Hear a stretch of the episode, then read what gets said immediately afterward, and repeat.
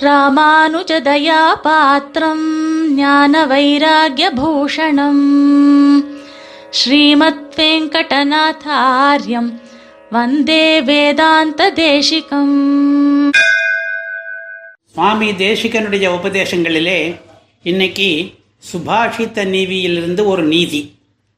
நல்லவனை குத்தம் சொல்லிக்கொண்டே இருப்பது நல்லதுக்கில்லை என்பது. நாம் எவ்வளவுதான் நேர்மையாக வாழ்ந்தாலும் சில பேர் நம்மீது குறை சொல்லிக்கொண்டே இருக்கிறார்களே. அவர்களை நாம் என்ன பண்ண வேண்டும்? இது பற்றிய சுவாமி தேசிகனுடைய அறிவுரையை நாம் இன்றைக்கு கேட்கப் போகிறோம். முதலாவது விஷயம் குறை சொல்லுபவர்கள் சொல்லிக்கொண்டுதான் இருப்பார்கள். அதற்கெல்லாம் நாம் வருந்தக்கூடாது. ஆனானப்பட்ட தர்மிஷ்டனான ராமபிரானிடமே துருவி துருவி குற்றம் சு கண்டுபிடிப்பவர்கள் இருக்கிறார்கள். நாமெல்லாம் எந்த மூலைக்கு? இதோ பாருங்களேன். ஒருத்தன் சொல்கிறான் ராமன் தாட்டகையை வதம் பண்ணினது அதர்மந்தான் ஒரு வீரனா இருக்கிறவன் ஸ்திரீயோடு போரிட்டு வதம் பண்ணலாமா? இதை ராஜ தர்மம் கூட அனுமதிக்காதே என்று தப்பு சொல்கிறான். விஸ்வாமித்திரர் ஸ்திரீவதம் கூடாது என்பதையும் சொல்லிவிட்டு யோசித்து பார்த்து இருந்தாலும் தாடகையை கொன்றுவிடு என்று ராமனிடம் சொல்லுகிறார். அதனால்தான் ராமன் அந்த பெண் கொலையை பண்ணினான் என்று சமாதானம் சொன்னாலும் விஸ்வாமித்திரர் கொடுத்த காரியம் தப்பு காரியம்தானே. அதை எப்படி ராமன் பண்ணலாம் என்று கேட்கிறார்கள்.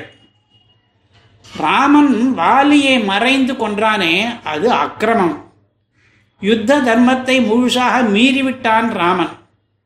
அவன் வீரனும் தர்மிஷ்டனுமாக இருந்தால் நேருக்கு நேர் யுத்தம் பண்ணுவதல்லவா நேர்மை?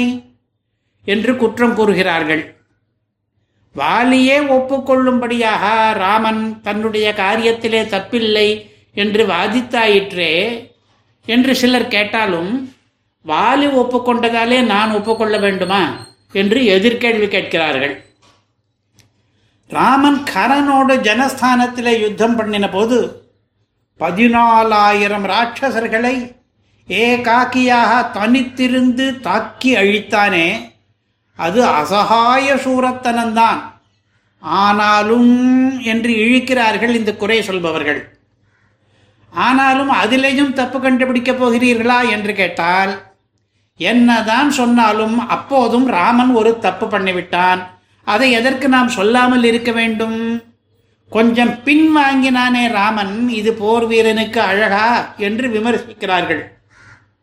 யுத்த தர்மங்களை ராமன் மீறினான் என்று நிரூபிப்பதிலே இவர்களுக்கு ரொம்ப ஆர்வமும் உற்சாகமும் பீரிட்டு கொண்டு வருகிறது. அவர்கள் சுவாவம் அப்படி. ஆனானப்பட்ட ராமனிடமே தர்மோ விக்கிரகவான் என்றும் குணக்குன்று என்றும் புகழ்பெற்ற ராமனிடமே தப்பு கண்டுபிடித்து பரப்புபவர்கள் இருக்கிறார்கள். அவர்கள் நம்மை விட்டு வைப்பார்களா? கிழித்தெறிந்து விட மாட்டார்களா இதற்கெல்லாம் நாம் நொந்து கொண்டிருந்தால் மாளவே மாளாது. பொது ஜனத்திலே துஷ்டர்களான தோஷதர்சிகளும் எப்போதும் இருக்கத்தான் இருப்பார்கள்.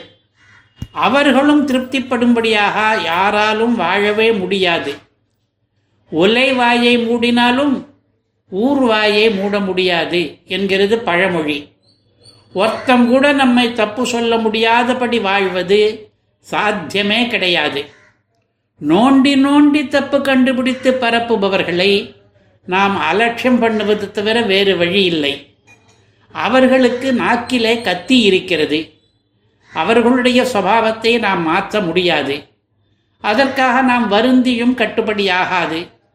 மலையை பார்த்து நாய் குறைக்கிறது என்று எண்ணிக்கொண்டு நாம் நம்முடைய பணியிலே நம்ம காரியத்திலே முன்னேறுவதற்கான வழியை பார்ப்போம். இதுதான் இன்றைய தேசிக உபதேசம். இந்த விமர்சனம் பண்ணுகிறார்களே குற்றம் சொல்கிறவர்கள். அவர்கள் சுபாவத்தையும் கூர்ந்து கவனித்தால் நமக்கு சில விஷயங்கள் புரியும். இவர்கள் சாமானிய ஜனங்களை விமர்சிப்பதில்லை. ஏராளமான நல்ல குணங்கள் இருப்பவனிடம்தான் நோண்டி நோண்டி பார்ப்பார்கள். அவர்களிடம் ஒன்றிரண்டு தப்பு நிகழ்ந்துவிட்டால் அது இவர்களுடைய கண்ணிலிருந்து தப்பவே தப்பாது. அவர்களுடைய அத்தனை நல்ல குணங்களும் மறந்துவிடும். தப்பில்லாத நிகழ்வுகளிலே கூட தப்பு கண்டுபிடிக்க வல்லபவர்கள் இதற்கான சாமர்த்தியம் நிறைய இருக்கிறது இவர்களுக்கு. இரண்டாவது விஷயம் இவர்களுடைய நாக்கு கத்தி போல இருக்கும் என்று சொன்னது. அவர்களுடைய விமர்ச விமர்சன பேச்செல்லாம் கத்தியால் வெட்டுவது போல. நல்லவர்களுக்கு வலியை ஏற்படுத்தும். கத்தியை நீட்டினால் அதனுடைய பளபளப்பு கண்ணை கூச வைக்குமே.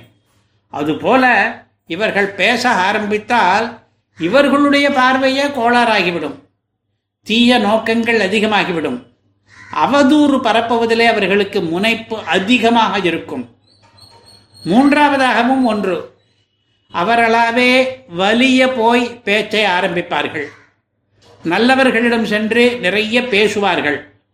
பேச்செல்லாம் குத்தம் காணுகிற பேச்சாகவே இருக்கும். நம்முடைய தப்புகள் ஒவ்வொன்றும் இவர்களுடைய வாயிலே மெல்லுவதற்கு போட்ட அவல் போல ஆகும்.